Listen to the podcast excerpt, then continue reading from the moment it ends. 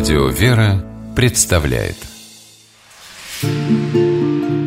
«Места и люди».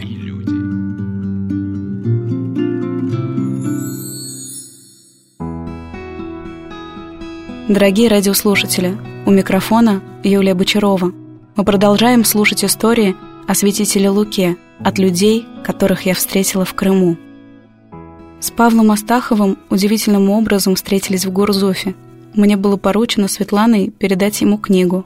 Он хорошо знает Назара. Что касается Назара, мальчишка вдруг отрубает себе две фаланги на руке, которая для пианиста – это же главный его рабочий инструмент. И мальчик, который просит, и мама, и все близкие, которые взывают Господу, говорят: «Господи, помоги! Святитель Лука Крымский, ну исцели ты этого мальчика, ну, ну помоги ему». И это происходит. Причем это происходит быстро. Как они рассказывали, они обратились, и через две недели вдруг врачи сказали, что это чудо, отрастают фаланги, которые в принципе не могут отрасти. И вот этот мальчик сидел на студии, играл на фортепиано. То есть не зря Господь сохранил ему эти пальцы. Он несет эту благую весть, он прославляет Господа, он прославляет святых, просиявших в земле крымской. Когда молились в храме на литургии в Нижней Орианде, встретила близкого друга из Москвы, главного врача больницы святителя Алексея Московского, Алексея Юрьевича Зарова, который любит и почитает владыку. Каждый раз, проезжая на южный берег Крыма, конечно, проезжаешь через Симферополь, и очень приятно и важно, что, въезжая на крымскую землю, есть возможность приехать в храм, где мощь святителя Луки, и э, приложиться к его мощам и взять его благословение на пребывание здесь. Это место, где до сих пор, э, я считаю, что епископом земли является святитель Лука. Жил в очень близких, похожих условиях жизненных, как э, живем мы сейчас. Святитель Лука был э, хирург многопрофильный. Это было характерно, в принципе, для того времени. Поэтому знаем, что святитель Лука известен своими операциями и на суставах, и на конечностях, и при гнойных поражениях, и глаза оперировал. И во многих направлениях медицины трудился. Я травматолог-ортопед. И здесь нас тоже связывает с Лукой наша общая деятельность в плане лечения травм и ортопедических повреждений. Поэтому, конечно, наверное, из всех святых святитель Лука, ну, максимально близок. Максимально близок, потому что э, это, с одной стороны, святой, а с другой стороны, это твой коллега. Со святителем Лукой меня еще связывает то, что, кроме того, что я врач, я еще и вдовец. Конечно, когда читаю и думаю о святителе Луке как о человеке, как о враче, как о многодетном отце, как о вдовце, ну, конечно, какие-то параллели у меня с моей жизнью тоже э, происходят в голове. Но у святителя Луки было четверо детей, насколько я помню, а у меня пять. Трое детей из его стали врачами. Я тоже другой профессии не представляю. У меня уже двое учатся в медицинском институте старших, третий будет поступать. Вот. Я стараюсь не оказывать никакого давления на них. Но пока что они тоже выбирают эту замечательную профессию. За время моей учебы в Первом медицинском институте, Московской медицинской академии, я помню два таких момента, когда и, э, наши наставники, э, преподаватели, говорили, что единственным вариантом вылечиться, нет никаких лекарств, это переехать жить в Крым. Вот это я хорошо помню. И, конечно, об этом знали наши предки, и Боткины знали об этом, и царские семьи об этом знали. Мы знаем историю, что святитель Лука перед операцией молился и благословлял крестом операционное поле, йодом. Вот. И э, я не могу сказать, что каждый раз мы это делаем, когда мы понимаем, что операция сложная, что мы что-то э, волнуемся. Я видел, что многие врачи благословляют свое операционное поле по методу святителя Луки йодом, изображая крест. Вот, ну, конечно, и, и я молюсь, и я знаю, что многие молятся. Медицина – это, в первую очередь, профессионализм.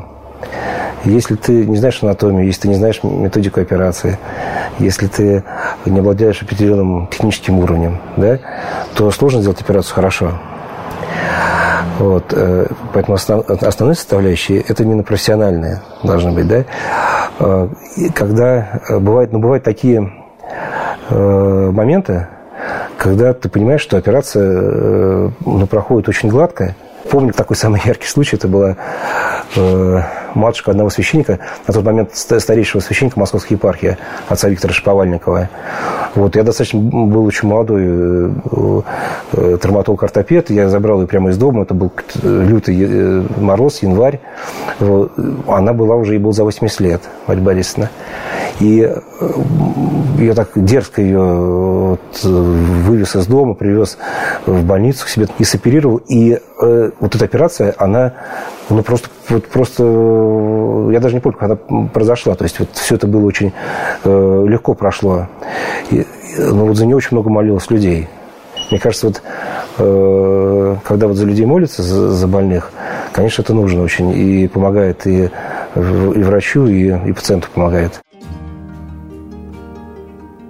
Татьяна Шевченко – врач, живет и трудится в Крыму. Считает, что врач должен проявлять сострадание к страждущим. Задача стоит в том, чтобы нас, медиков, научить более чутко относиться к страданиям пациента, нести ответственность перед собой за того, кого Господь доверил врачеванию. Нас, врачей, владыка учит не только оказывать помощь у кровати больного, но и молиться. Чем отличается православный врач от обычного врача? Это то, что мы должны молиться за своих пациентов. Мы всегда должны с благословением. Ведь методы лечения для всех врачей одинаковые, и для мусульман, и для православных. То есть врачи не могут православные как-то по-православному оперировать аппендицит, а мусульманские как-то по-мусульмански. Поэтому задача стоит не в этом.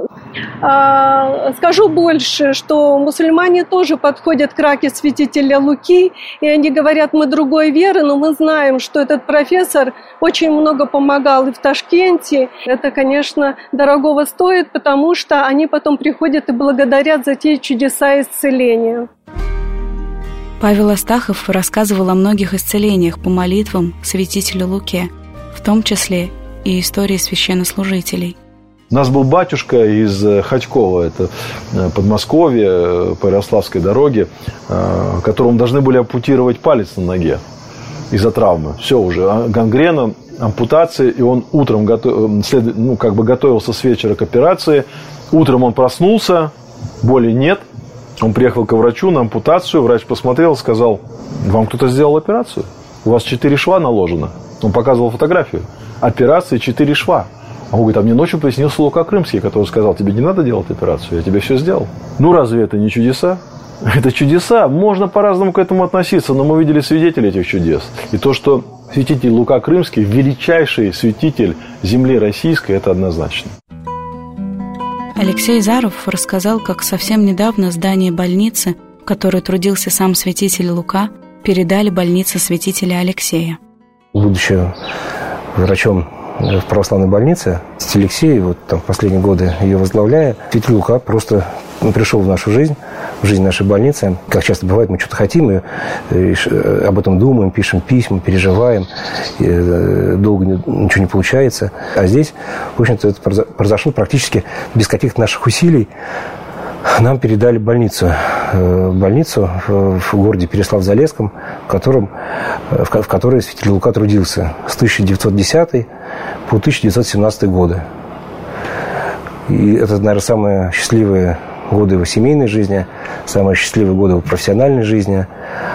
Уже из Переслав-Залесского он переезжает в Среднюю Азию, там заболевает его жена. А вот период с тысяча девятьсот десятого по тысяча девятьсот семнадцатый годы – это его такая уже зрелость профессиональная, это счастливые годы его семейной жизни, рождаются дети у него в Переслав-Залесском, он творит, оперирует, пишет научные труды. Не передать словами, как, какие здесь испытываешь чувства, когда понимаешь, что, наверное, не без помощи святителя Луки вот, эти, вот эта больница, вот эти здания, в которых он трудился, в которых он оперировал и делал обходы, общался с пациентами. вот эти здания сейчас перед нашей больницей. Больница святителя Алексея возрождает на Донбассе служение сестер милосердия. Врачи-добровольцы по собственному желанию, не жалея сил, едут помогать больным, оперируют прямо на месте, в зоне боевых действий. Некоторых пациентов вывозят в Москву. Помолившись у могилки святителя Луки, Алексей Заров отправился в Мариуполь, а Майя Воино-Синецкая подарила для больницы фотографию святителя, сделанную при жизни владыки, как благословение. Мы сейчас много Мариуполя говорим слово, но оно немножко такое же собирательное, да? Сейчас многие города и поселки превратились в Мариуполь, место, где бесконечно много боли и страданий человеческих. Там так много этой боли, и так много можно людям помочь. И наши добровольцы, которые туда уезжают, добровольцы больницы святителя Алексея, они э, берут отпуск и без всякого содержания едут туда помогать. Ну, испытывают благодарность. Чувство благодарности таким испытывают. Любовь – это, наверное, готовность себя отдать. Это жертва. Вот это любовь. Все. Больше, наверное... Ну, потому что ну, можно там выйти, там, как на Оскаре. Я вас всех люблю, тебя люблю, вас люблю, всех люблю. Вот, но это не любовь. Вот, любовь, когда ты э, готов пожертвовать чем-то и собой. Святитель Лука говорил: мы должны жить верой, надеждой и любовью. Это наша опора. Этим мы должны дышать. Но надо помнить, что как ни велика вера, как ни благословенна надежда, любовь выше всего. Стяжите же все любовь Христову, очистите сердца ваши и дайте в ней место святой любви. Святитель Лука очень тонко чувствовал чужую боль, умел любить по-настоящему. Сердце его было милосердным, жертвенным. Из телеграммы святителя Луки на имя Калинина в тысяча девятьсот сорок первом году.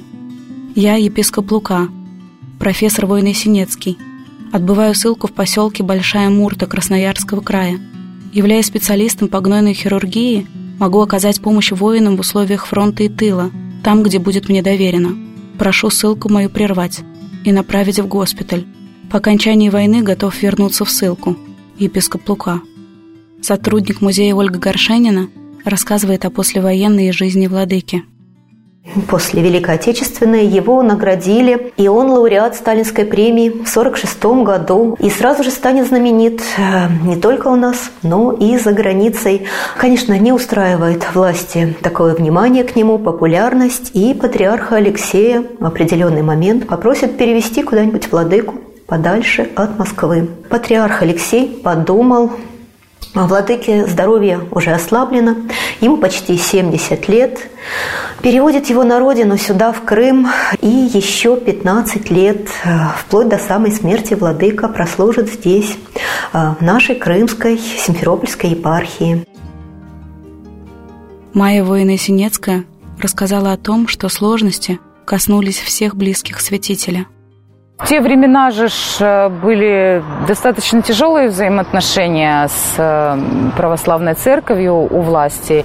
И да, действительно, после того, как он приехал сюда, в Крым, бабушка рассказывала, что и тут его эн ка вэ дэ не оставляло в покое.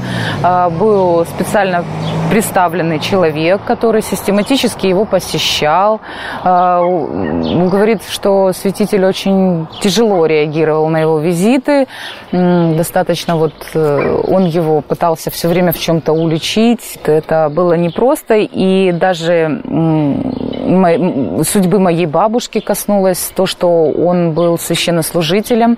Она, когда поступала в институт, сдала вступительные экзамены на отлично, но ее не приняли в институт. Говорили, она внучка попа. И святитель Лука тогда писал на Сталина письмо с просьбой зачислить ее внучку в институт, невзирая на родство. Несмотря на то, что он великий ученый, лауреат Сталинской премии, и все равно были такие вот гонения на всю его семью. Дети его, слава богу, не сильно пострадали, но как остались там вдали от него развивать свою профессуру. Благодаря родству со святителем Лукой вот не только вот, как раньше были тяжбы, сейчас вот случаются и прекрасные какие-то события в нашей жизни. Мы знаком, познакомились с замечательными врачами в Республике Крым, которые у нас есть такое общество имени святителя Луки Крыма, православных врачей. Про общество милосердия рассказала врач Татьяна Шевченко. Это общество милосердия. Основные задачи, которые поставил владыка перед врачами, медиками, это служение. То служение, которое мы выбрали как медики, оно очень важно для страждущего. Для нас очень значимым опыт и путь, который прошел святитель Лука Крымский.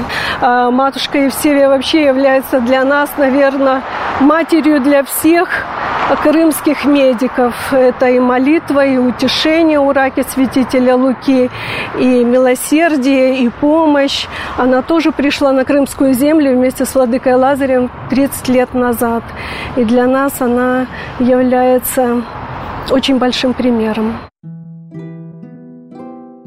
Племянник игумени Свято-Троицкого монастыря, протоиерей Григорий Присяжнюк, рассказал, как матушка Евсевия, ведя затворнический образ жизни, трудится, не жалея сил, и несет на себе строгое послушание от владыки Лазаря о процветании монастыря. Матушка любит детей, и все свое внимание материнское игуменское сердце направляет на помощь больным детям. Она делает все для того, чтобы монастырь не утратил своего монашеского духа, и святитель Лука ей помогает. У святителя Луки, как мы знаем, большая семья и при жизни, и вот сейчас много его правнуков, э, врачи. И вот лично я знаком с Татьяной Войной-Ясенецкой. Мы с ней познакомились э, давно, и она как врач, и муж ее врач, болел и выздоровел по молитвам святителя Луки. Там чудо произошло с ним. Неизлечимая болезнь. Она говорила, что он угасал на моих глазах. И я уже не видел того человека, которого я вот знаю. Он уже прям как свечка таял, таял, таял. И тут она помолилась и говорит, что дедушка, ты же стольким людям помог. Я же твоя кровинка. Говорит, неужели ты человека, которого я люблю, забудешь. И не забыл. В скором времени начал поправляться ее супруг. И поправился, и вес набрал, и укрепился так. Ее день начинается с того, что она общается со своим дедушкой. Она едет на работу в машине, в автобусе, где бы это ни было, она говорит, я разговариваю с ним, я понимаю, что он святой, я знаю, что он святой, я знаю, что он такое величие на небесах приобрел. Но я с ним общаюсь по-простому, как с дедушкой. Я говорю, дедушка, святой мой дедушка, я еду, сейчас будет очень много пациентов, сейчас очень много людей будет плакать. Дай мне сил, укрепи. Вот я знала, как ты умел утешать, вот помоги мне также утешить. И говорит, я приезжаю, как будто не я говорю, как будто вот мне на ухо говорит, я слышу его голос, и я знаю, что ответить, и говорю теми словами, прямо которые, о которых свидетельствуют его коллеги, его, те, кто знал его при жизни, э, такими же словами. И я говорю. То есть святитель Лука, конечно, и о своей семье никогда не забудет. Мы сидели с Майей на лавочке у могилки святителя Луки. Майя сюда приходит часто. Помолчать, помолиться. Показывала много фотографий и писем, написанных святителем Лукой. Читали их, смотрели фотографии и документы. Бабушку мою называл внучка моя Маруся, а папа моего Владимира любимый правнук Чижиком. Святитель Лука, он всегда дарил книги какие-то с памятными дарственными надписями. Вот, например, внучке моей Маруси, которую люблю за доброе и чистое сердце, в день двадцатилетия ее юной жизни, во благословение на долгую и богоугодную жизнь. Архиепископ Лука, седьмого мая тысяча девятьсот пятидесятого года. Знаете, он оставлял, вот есть еще вот тоже такая м, книга, совсем не духовная, казалось бы, но тем не менее он ее тоже бабушке м, подарил вот на один из ее праздников, знаете, на день рождения. Внучке моей Марусе в двадцать первый год рождения. Читай, милая Маруся, об этих бедных людях, стоящих на низкой ступени человеческого достоинства, и жалей их, а сама стремись к тому высшему достоинству, к которому призывает нас Христос великим словом. Будьте совершенны, как совершенен Отец ваш Небесный.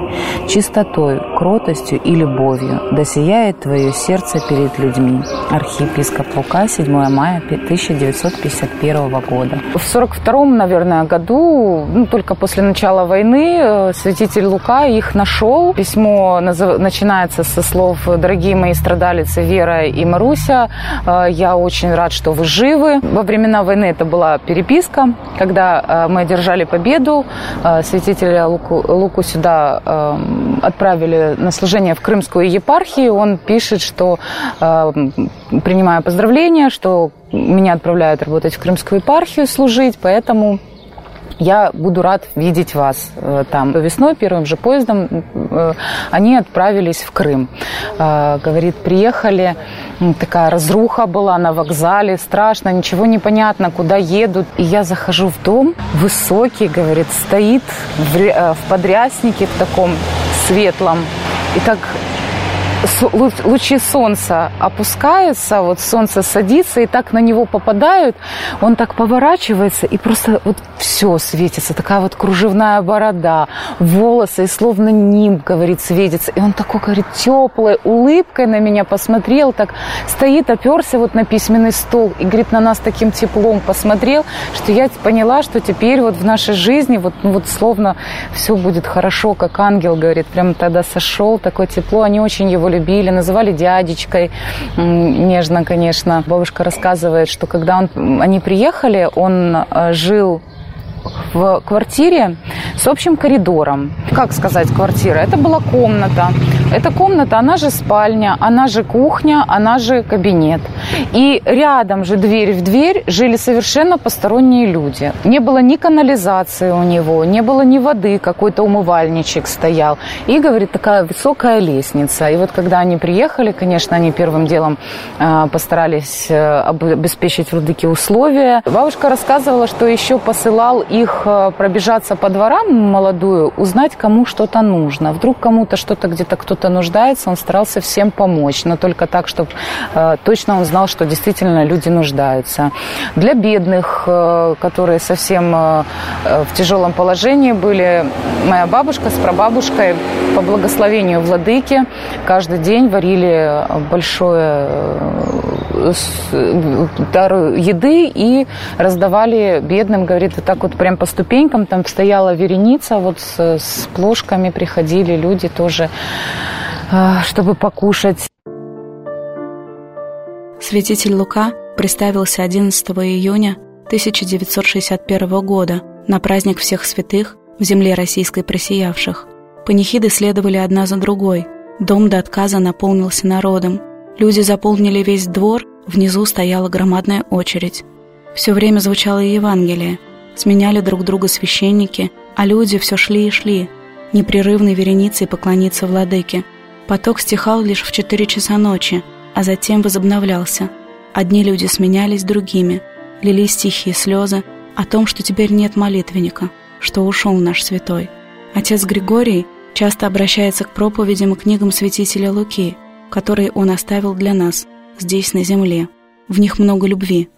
Святитель Лука в своих проповедях очень часто нам объяснял то, что мы должны верить себе, верить своей совести. Он говорил: поверь в то, что ты любишь. Поверь в то, что ты любишь, и ты начнешь любить. Если ты не поверишь в то, что ты любишь, ты не поверишь, что тебе жалко человека, ты ничего для этого человека не сделаешь. Но если ты будешь молиться и в молитве открываться Богу, ты поверишь себе, поверишь действительно, что этот человек заслуживает помощи, заслуживает э, любви, и ты начнешь и помогать, и любить. У нас есть Божье, у нас есть образ и подобие Божие, и один из его трудов – дух, душа и тело – объясняет, кто мы такие, как мы, под, как мы подобны Богу, и что Божье у нас заложено.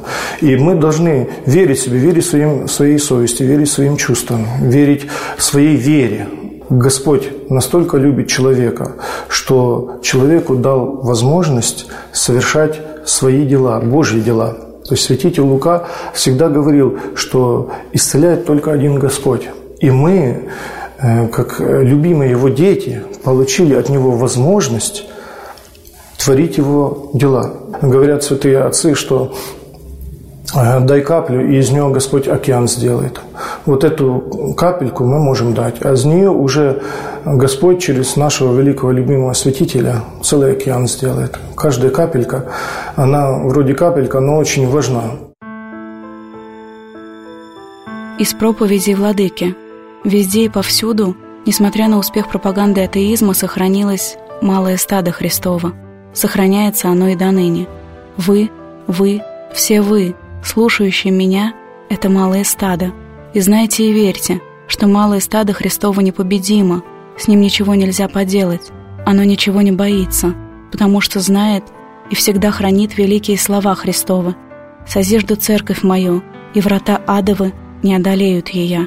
Так что же, если даже врата адовы не одолеют церкви его, малое стадо его, то чего нам смущаться, чего тревожиться? Незачем, незачем. Спешите идти за Христом. Много важных наставлений оставил для нашего спасения великий святой. Можно ли сегодня представить сон русских святых без священноисповедника Луки Крымского? Врач благий и милостивый, монах-архиерей, твердый в вере и верности, святитель-богослов, говорящий о божественных истинах устами сердца. Мы всегда можем обратиться к нему за помощью как к живому, потому что смерти нет, а есть Пасха Христова. Отец Николай рассказывал, как в чудодейственной силе, подаваемой свыше по молитвам святителю, ежедневно утверждаются и священники, представленную к делу служения Богу на богоспасаемой таврической земле. Наша земля пропитана чудесами, особенно крымская земля. Здесь каждый клочок ее дышит святостью, дышит святыми, как древними, так и новыми, и нету различия в них. История связывает их одной землей, одной верой, одной купелью крещения. До новых встреч, дорогие радиослушатели. С вами была Юлия Бочарова.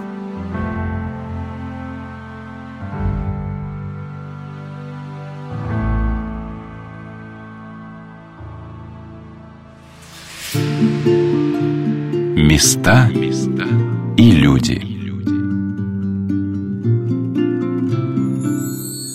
Проект реализуется при поддержке фонда президентских грантов.